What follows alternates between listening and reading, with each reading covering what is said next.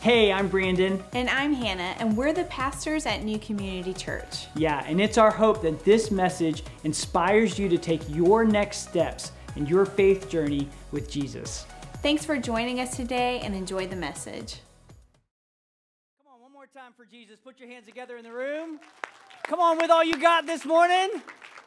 Man, I love it. Um, we are so glad you're here. Um, uh, and just, uh, I know we've been singing together, but just, it's great to take a, take a minute to take the guitar off and just smile at you. And um, man, my heart's just so full. Uh, we, we, just being here, uh, if, you're, if you are new, Newco, we're, we're not even two years old yet. Uh, we've been at this location uh, for just, uh, you know, I say about 18 months, but I've been saying that for like three months, so you, you do the math.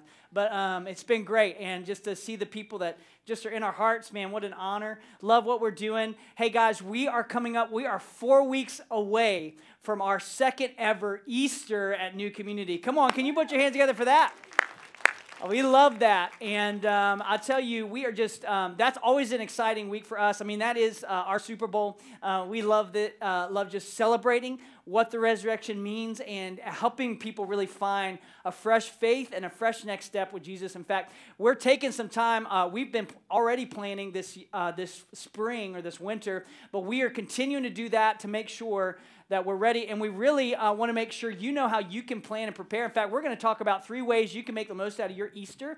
Uh, so you see there, it's Sunday at on the 17th. We are going to have both our uh, uh service at both locations. Uh, if you're unfamiliar, we have we do uh, Sunday nights at 6 p.m. at the Ashland Theater. And so for you, if you guys are if you're doing Easter lunch with your family, maybe the, the evening service would be better, you're welcome to just know that. in fact, we will what we'll do is in a few weeks you'll get an, uh, uh, an email or you'll get notified. You can see you can register your seat in both those locations uh, and just save your seats and register your kids early uh, just to make sure you get the best experience. So I want to talk though real quick uh, today, just three ways you can make the best, uh, best, really experience the best for Easter. Number one is plan. Uh, we talk about this, but we, we just, we are planning. I, I, mentioned that. We are really working hard to make sure that the entire day is one message of hope, uh, it's a clear message of hope, but it also, there will be clear opportunities for everyone who comes here uh, to have a chance to identify their next step and have the chance to make that next step with Jesus and in their journey with Jesus. And so uh, we just believe that that's what we're doing. We want to invite you, though, to do this. And uh, we say it, we said it last year. It's actually our first time to ever say it, but we're going to say it all the time. We, if we want you to plan to experience Easter with a guest. If you've never experienced an Easter Sunday, sitting next to your neighbor or your brother in law or your friend, your coworker, somebody you work out with, uh, and just being in that space, worshiping Jesus there, praying there, taking your next step right next to them, man, that will make an Easter you'll never forget. And so, uh, one of the things we know is just Easter's a time people are more willing to, to come to church, right? Uh, they might be willing to do that. In fact, uh, some would say they're eight times more likely to say yes to your personal invite to come to Easter. And what we say is we don't shame people for that. We don't, uh, like, you know, that's not a negative to us. We want to make the most of every opportunity, not just to connect someone to a church. This isn't about new community, this is about connecting someone to Jesus and his heart for them and his love for them. And so we want to invite you to plan for that. Start talking about that as a family. Start talking around about that. Who, who can you uh, invite? Who can we bring? challenge some of you you guys have uh, you guys could just fill up a row here so just fill it up um, and again not for our sake but for the sake of the ones who uh, are in our lives that they could really meet with jesus and so we want you to plan number two we want you to pray pray with us. You know we can we can put on a great uh, a great program. We can put on a great event. We can move people emotionally but only one being in the whole universe can move us eternally and that is god our heavenly father. And and prayer is how we tap into that. Prayer is really what we believe. We're believing that that day changes eternity for families, for generations. And so we're believing also that that day we would ha- it would be our highest day ever of uh, in the in the two year history or less than two year history of New Community to see someone say yes to Jesus for the first time. So would you just pray with us? Would you right, be a, just pray that uh, with us for the next four weeks? And uh, let's just believe that God's going to do it. If that's good, say bueno. bueno. Come on. And number three is participate.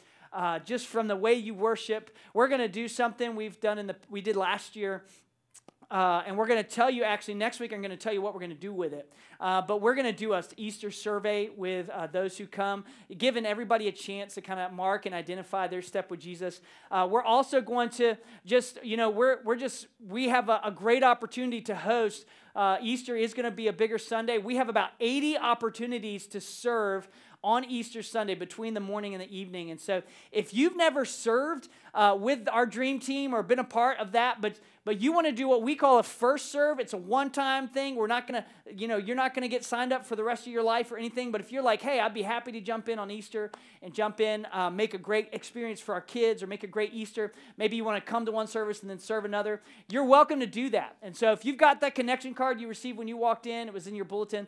We invite you, fill that out. You'll get a chance to uh, scan the QR code and access that digital one. But we're looking for some first serves and uh, really just for you to be a part. It's an awesome way to experience Easter and really make it the most. And so I hope you guys are ready. I hope we're ready for what's to come. And uh, we cannot wait. I'll tell you that. We cannot wait for what God's going to do. So that is how we get ready for Easter. And uh, we'll share a little bit more next week about some things we're going to be doing to just continue to bless our community as we get ready for that. Well, hey, we are in week four of this series on unity. Uh, put your hands together. Has this been helpful? Has this been a good series for you? Just been speaking?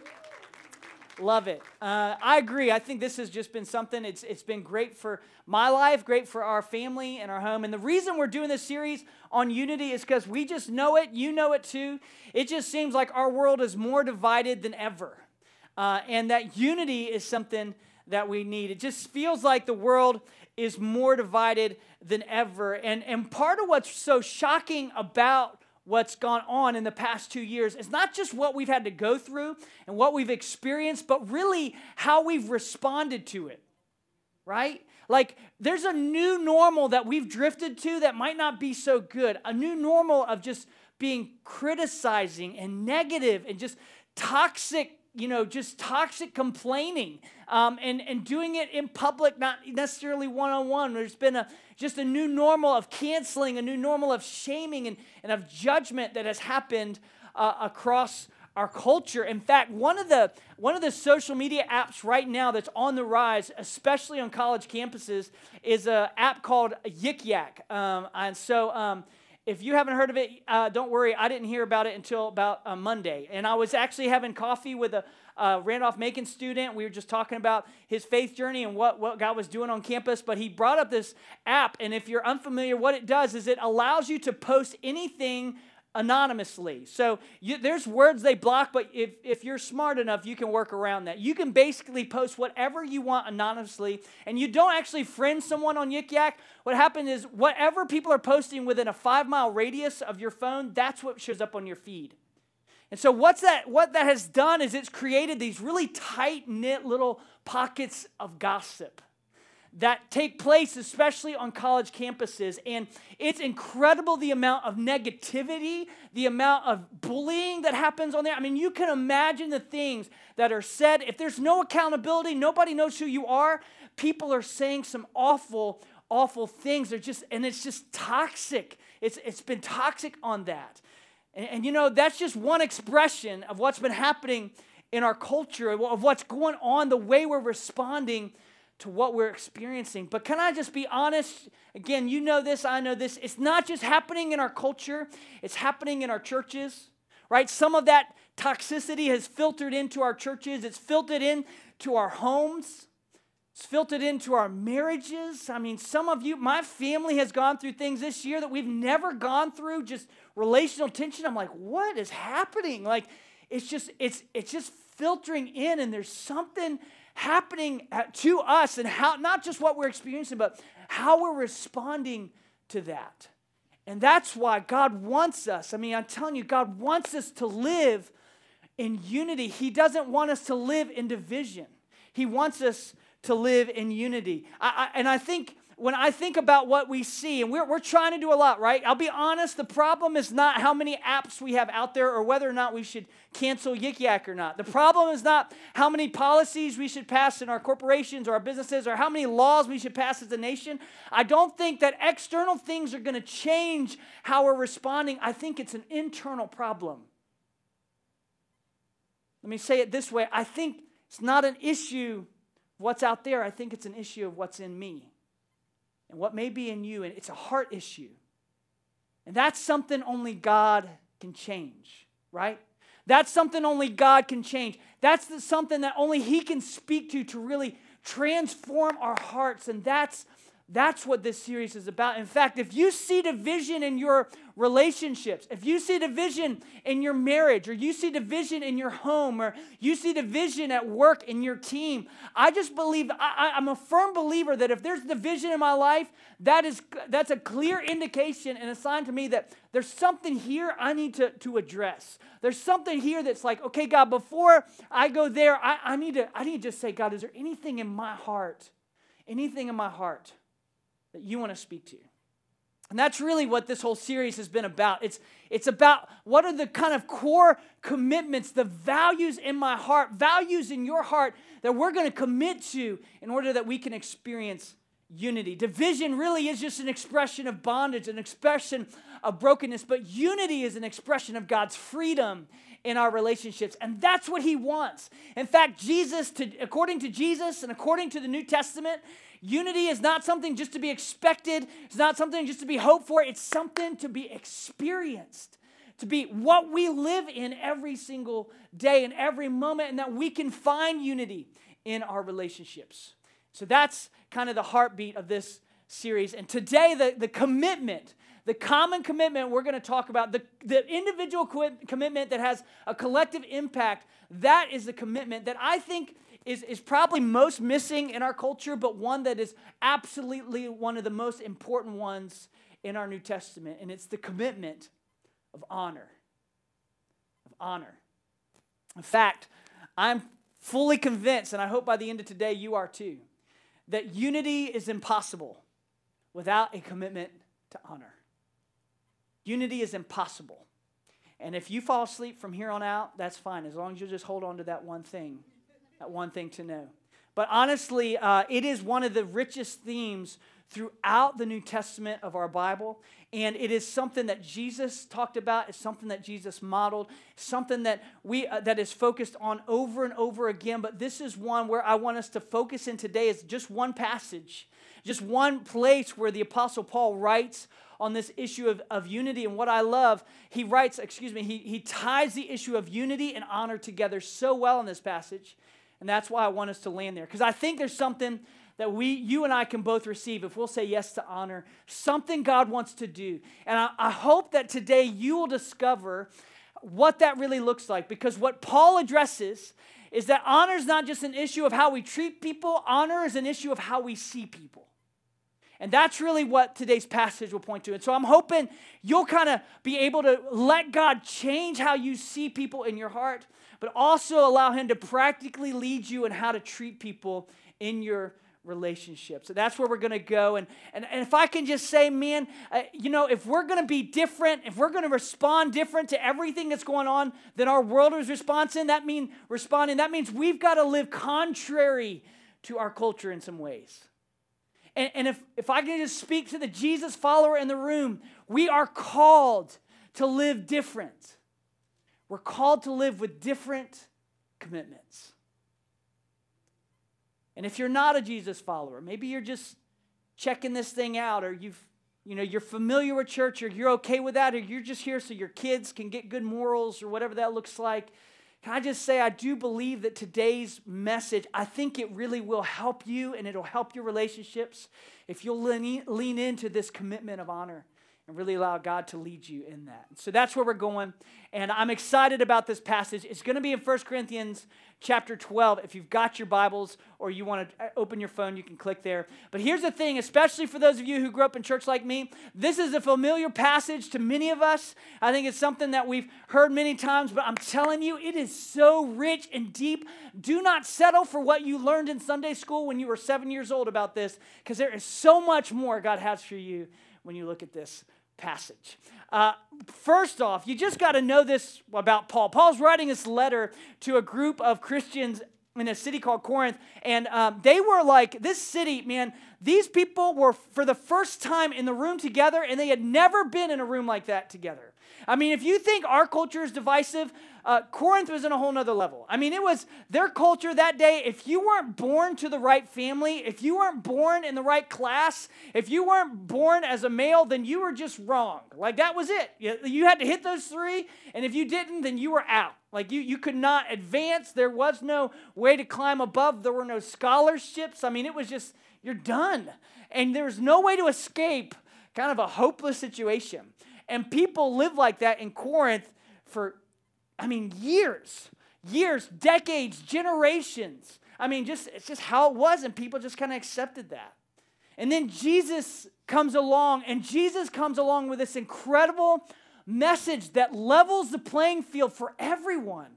And these people begin trusting in the good news, the gospel of Jesus. They begin experiencing his love, and then they find themselves in the same room together for the first time, trying to figure out how to relate to each other. I mean, Jews and Greeks, people who were slaves, people who owned slaves, people, men, women, and children, everybody's welcome, has a seat at the table. That was a first. That was not normal. And they were sitting in this room, they were sitting at home saying, How are we going to do this? How are we going to really live different than how it's always been done out there? And Paul writes this letter and he, he kind of gives a metaphor to help people understand what God's heart is for our relationships. And here's how Paul begins He says, Listen, the human body has many parts, but the many parts all make up one whole body. And so it is with the body of Christ. Let me say it this way so it is with your relationships with everyone else in the body of Christ. Our bodies have many parts. That our relationship, there's many parts to them, but God has put each part just where He wants it. And Paul just begins saying, hey, you know what? If you're going to really follow Jesus, you've got to see that your life and your relationships, you are just part of a whole that God is doing. You're just a little part of something, and you've got a part to play, but so does everyone else around you. And every part is important. Every part, really, the word used here is arranged, it's set specifically, strategically. God has put his part where he wants it. I'm sorry, y'all. I'm, I'm messing with this ear. I know it's, I just want to make sure you can hear me. Is that okay? Just. And so then Paul kind of describes and he, he kind of lays out hey, every part has its whole, but I need to address two ways you can see people. And I'm going to read through the, the rest of this passage. We're going to kind of touch a few parts. And what we're going to see is what Paul speaks first to how we see people. And then we'll come back at the end and, and tease out what it says about how we treat people. So first, just lean into what Paul's saying. He begins to speak about what how we can view the different parts in our body. And he says, listen, the eye cannot say to the hand, I don't need you. And the head cannot say to the feet, I don't need you. Let me just help us out, maybe contextualize it for us. Because the conservative cannot say to the liberal in the room, I don't need you. And the liberal can't say to the conservative, I don't need you. And the, the, the parent can't say to the child, I don't need you. And the man can't say to the woman, I don't need you. And the woman can't say to the man, I don't need you. And the rich can't say to the poor, the educated can't say to the uneducated. You can't say, I don't need you, because God's arranged every part just as He wants it when it comes to my relationships. On the contrary, those parts of the body of Christ that may seem to be weaker are actually indispensable that's a view. That's how you see someone. They are indispensable. And the parts that we think should be worthy of less honorable, we actually reverse it and we flip it to treat them with more honor, special honor. Actually, he uses a word that means the highest level. All this that Paul addresses, he's talking about how we see someone. He's not really talking about how we treat them yet. He's just addressing how we see someone. And what he's trying to get across to us is this is that the way we see someone, we have two options. We can either dishonor them or we can honor them. Really, when it says you can treat them as less honorable, it's one word it's you can dishonor. It's that black and white for Paul. It's that black and white for God is that we can do these, like we've got one or two options. And to dishonor someone is, is really, the definition is to treat them as ordinary and common. To see them as not holding much weight. It's to treat them as light and, and just kind of treat them lightly in general. But to honor someone is actually to esteem as valuable to esteem as worthy. To value someone is to treat them as they are weighted, that there's a weight to them. In fact, let me say it this way honor, honor elevates someone. It adds value to them, but dishonor depreciates the value. Dishonor depreciates the value in that person. And while you and I might have might live in a culture where this is a little bit more relevant, can I just give you a little insight. She, this whole point right here, this whole idea, this theology, this belief system, this core value, that was a core value introduced into our world by Jesus. The whole idea that every person you look eye to eye at has intrinsic value. That's not, that did not come from the world, that came from the Son of God who spoke that every person, man, woman, and child, every human being has value. That God has arranged every part, that God has combined the members of the body, and He has given, look at this, He has given greater honor to the parts that lacked it. The honor we give someone isn't because we see it, it's because God sees it. It's because God has given each part, each person, honor. Y'all, that is deep right there. Come on. That's good. Put your hands together and say bueno. that was the drunkest bueno I've ever heard. I don't know if I can say that in church, but what is in that Dunkin's coffee that we got? Anyways, is that too far? I don't, I don't know if everyone's coming back. Okay. Spring forward. Move on. Move on, Brandon. Okay, settle in, take two. I just need to say that again. This whole idea of elevating someone in honor, it's because of how God views them. Yeah, keep the scripture up for, for a minute. Because I think what's so important and what's so powerful about this passage is that um, the Apostle Paul, but ultimately God, he knows something about you and me and our tendencies. We have a tendency to dishonor someone if they don't think like us, if they don't do things like us, if they don't see things like us, if they aren't where we're from, he knows that we just have a tendency. It's a human tendency to kind of depreciate someone instead of elevating someone. And choosing to see the honor that God has already placed on them. And here's the reason. See, really, God did, has a purpose in that. There's a reason why God sees and, and believes. I mean, we talk about it all the time, but there's a reason why God believes every person has a unique design, a purpose, an intention. His purpose is so that there would be no division. One of the things God did so that you and I could experience real unity, not just dream about it, but experience it, was He, he put honor he made people worthy of honor just because of who they are. They're created in the image of God and they have a purpose and a design and a destiny. And that's why they're worthy. And that's what allows us to have unity, is when we will say yes to that and choose to see people from a position of honor. God combined the members of the body and He gave has given greater honor to the parts, even the parts that you think have lacked it, so that there could be no division in the body. Here's the next thing, but so that its parts should have equal concern for each other. I'm going to come back to that, but I just want you to see that right here, I feel like Paul put his pen down as he was writing this, and he just kind of looked every Jesus follower in the eye. And he said, Now, now, go ahead and move to that next part. Now, I know, keep moving. You are the body of Christ. Paul kind of puts this, this period down and he says, okay, The old way of treating people, the old way of seeing people, that's over. Now, you are part of the body of Christ, and each one of you is part of it. Each one of you play a role. Each one of you have value. And each one of you have an opportunity to participate in the whole that God wants to do through the us, through the body. Now, it's time to change. And it's time to see people with honor. But I love it if you as you look at this passage, I also believe that we can find three ways. Three ways that we can begin treating people with honor and really flip not just what we believe, but also uh, begin to change how we treat others. And I just want to finish today focusing on that.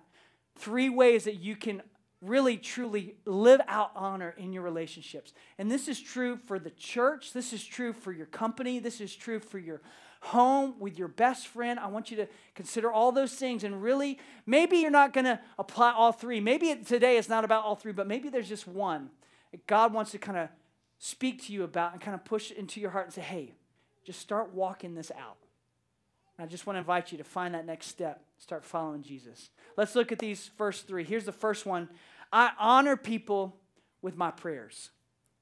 I honor people with my prayers.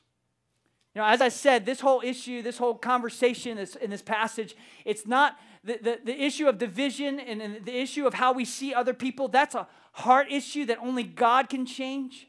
And that's where prayer comes into this because prayer does not change God. Prayer rarely changes other people, but prayer does change me. And prayer can change you. And when, if we really want God to, to invite God into our hearts and invite God into how we see people, we got to begin in prayer. We've got to begin praying over our relationships in such a way that we say, God, help me see the honor and the value you've already placed on them. Help me begin to see and understand the value that you hold in them. God, change the way I see, change the way I respond, change the way I, I see them, change the way I'm responding as a part of the whole. Help me see what you see. And that's the prayers you begin to pray. And then you begin to pray prayers like this God, would you begin to bless that person? Would you, you begin to pray these prayers of elevation? God, would you raise them up? Would you bring those gifts to life inside of them? That design, would you help them experience it? Even if it's dormant, God, I pray that you would bring that into life. And I just believe that if we're going to begin to change how we as a new community are going to view the world and view the ones around us, it's got to begin in prayer. It's got to begin in prayer. I was talking to someone at uh, our church. He's actually, they're part of the Ashland campus. He's on the lead team there, and he was telling me about what God had done through, through just his commitment to pray. He's on a sales team at work, and their sales team for the last few months has not hit their quotas.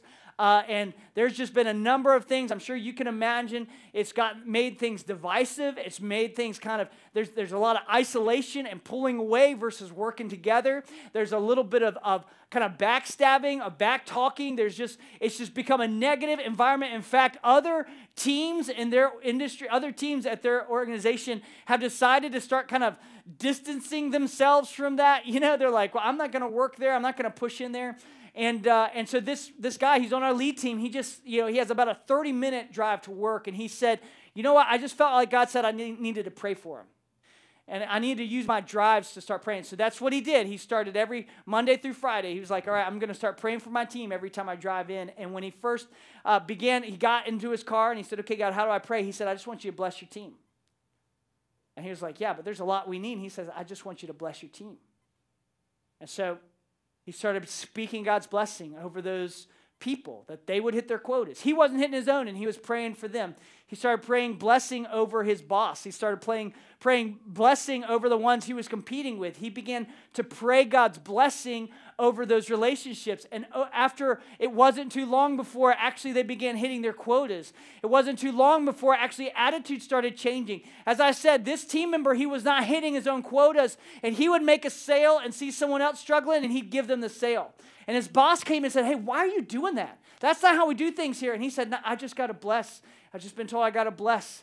And, and it began to change the culture. It began to change the environment of the team. Not because they were corrected, not because he ever challenged the way someone was doing things. He just began to honor them in his prayers and ask for God's blessing.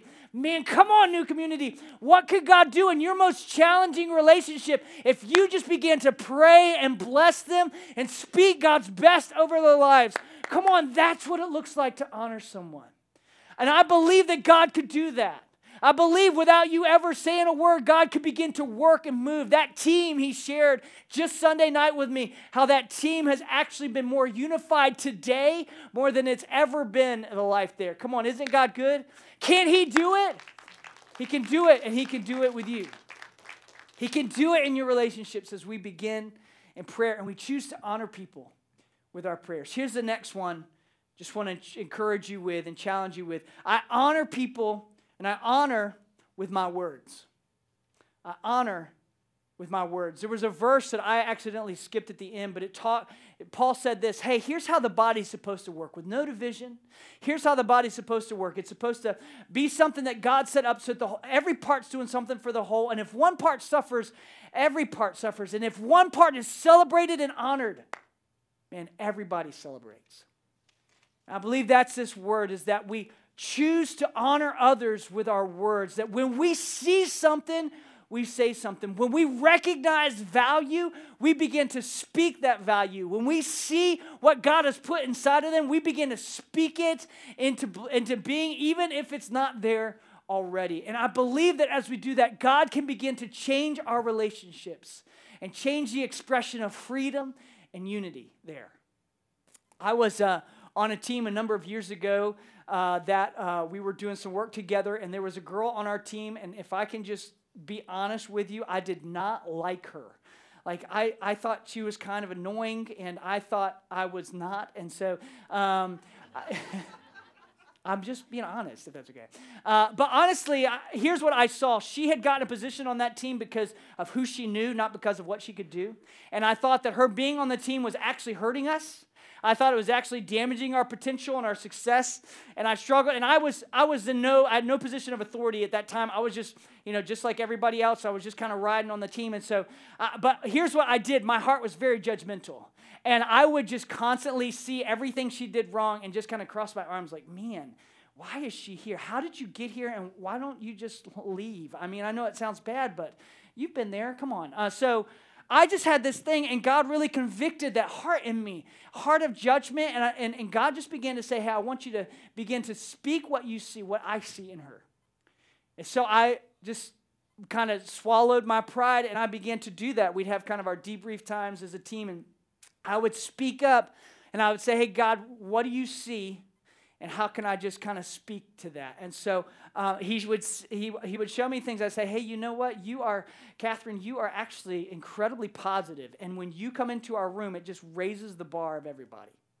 You know, Catherine, you have an ability to do things uh, to kind of be the first one out. Like some of us will be hesitant and be pulled back, and you have courage that actually calls uh, you up. You, you know, it's awesome, Catherine, that you actually, there's something you do that you just light up the room when you're here. And if we didn't have you in that meeting, if we did not have you in that setting, we would not have had the opportunities that you brought us. We would not, man, I remember the day I said that. We wouldn't have had the opportunity. We wouldn't have made that, had that chance if it wasn't for you.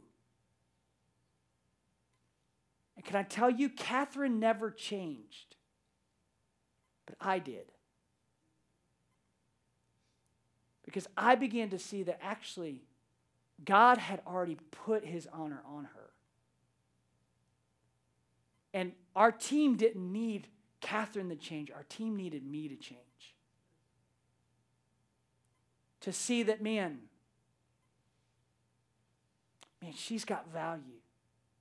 Have you ever been around someone who just lives like that. Here, here's what this is about. Here's really the statement of this it's, it's about switching the way that you behave, switching your behavior from, hey, I'm going to make everyone a fan of me, to saying, no, I'm going to become a fan of everyone around me. It's that switch. And if you've ever been around that kind of person, I'm not talking about the person who doles out fake compliments. That's, that's not what any of us want or need, and we can all see right through that. I'm talking about the ones. Have you ever been around someone who truly believes in everyone around them? Like they are just, like you leave and you're like, man, I feel like I'm six foot four. Like this is incredible. Y'all, that's an issue for me. But, anyways, I think there's a, there, I, I just, this is, I love being around them. They are elevating me, they are calling me up. I think that's what God designed and what He wanted to take place when we were together. Man, what could it, what could happen? God, could it be so if we made the commitment to honor? Is that helpful? Is that good? So I honor with my prayers, I honor with my words, and I want to show you this third one. In that passage, we didn't look at it, but I, I, encourage you, if you've never read it, to go back and read it because Paul actually gives another kind of illustration right there in those verses that talks about there's a way that you protect certain parts of the body, there's a way that you have a certain care and concern for certain parts of the body. And that really what leads me to this third one. It's this one. I honor when I'm with others. And what I mean is, I honor you when I'm with other people. So it's not just about what I say when you're around, it's what I don't say or what I do say when you're not around. It's this heart of protection, of really protecting and defending the other parts, the other relationships, the other people around me, the people in my home, people at work, protecting my spouse. Can I tell you something? A commitment I have? I will, you will never hear me badmouth my wife not at a boys' night, not at a man's night. Those are two different things, but usually the same people. You'll never hear me badmouth her. And, and I'll bring it back to what she said um, last week, actually, when she was teaching. I want my wife to know, I want my spouse to know that her name is safe in my mouth. And that no matter where I'm, I am, if she's not there, it doesn't matter. She's going to be honored and she's going to be protected. You know, I have that commitment, and I'm, I'm pretty good with that commitment with her. I am convicted about that commitment with my kids. Like, it's, it's easy to make fun of your kids, right? Uh, for parents, if you don't have kids, you just wait. It is the best. Um, and I, I embrace that, but I, I do fear, and I feel like sometimes I haven't honored them. And here's what's at stake for me in that, and what kind of challenges me, where I think God's asking me to take another step today, is, is I don't want it to cost I don't want jokes and making fun of them and call them. I don't want that to cost our future unity together.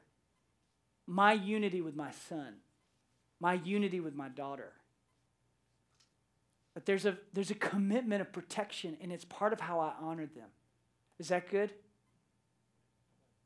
Honoring your family, honoring your best friend, honoring. Here's my other commitment to Hannah. It's what protection is. If there's something I have with her, I will deal directly with her with it. I, am not going to go talk it out with others. It's just between me and her, and I'm going to keep it there. There's a, the other side of that is defending. There's protection, but defending. We've made this commitment. If you know, we have a, a lead team people here um, who have been uh, just with us. We have a lead team of 24 that help us kind of lead the vision and implement the vision of New Community. And we've made this commitment to them that if anyone ever comes to us and starts kind of has a suspicion about one of you, and they're kind of like speaking from assumptions, we will always defend you in those moments. We will always defend who you are, the person you are. We will not base our position on hearsay, but we will come to you if there's something that needs to be addressed, or we will come to you with a question, not assuming something. We're just going to defend you in that moment. Can you imagine if that's how your the siblings, your you and your siblings live that way? Like, hey, if mom says anything, I'm, I'm just going to. I'm going to just stand. If dad says anything, I'm just going to defend you in that moment. And then if we need to talk, we'll talk. Could you imagine how that would change at work? If you knew your boss, bosses can I speak to you? If your employees knew, my boss is going to defend me even if I'm not in the room. And then if there's something that needs to be addressed, he'll address it with me. You can do that when you recognize that the person you're looking at, the person you're in relationship with, they're worthy of honor, that there's a value and await to them.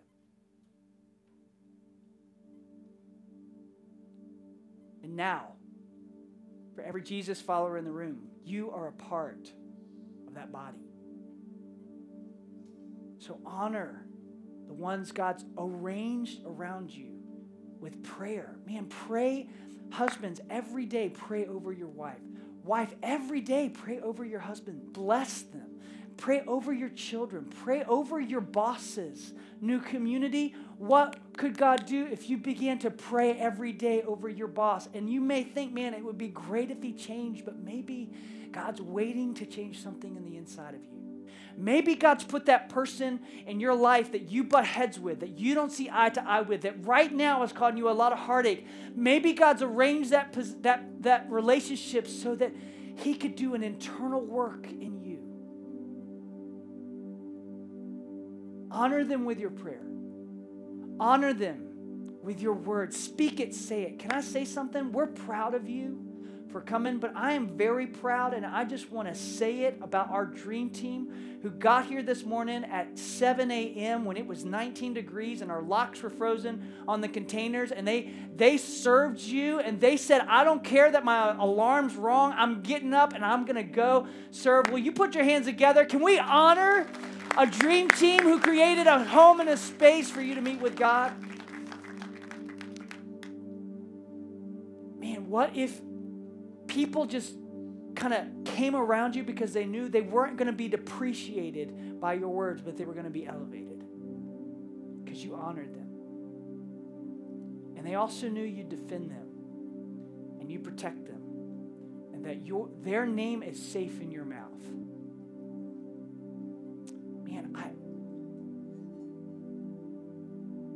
To go back to that passage, God has put his great honor on even the parts we think he's lacking, that, that we think uh, are, don't deserve it, that we think are the least.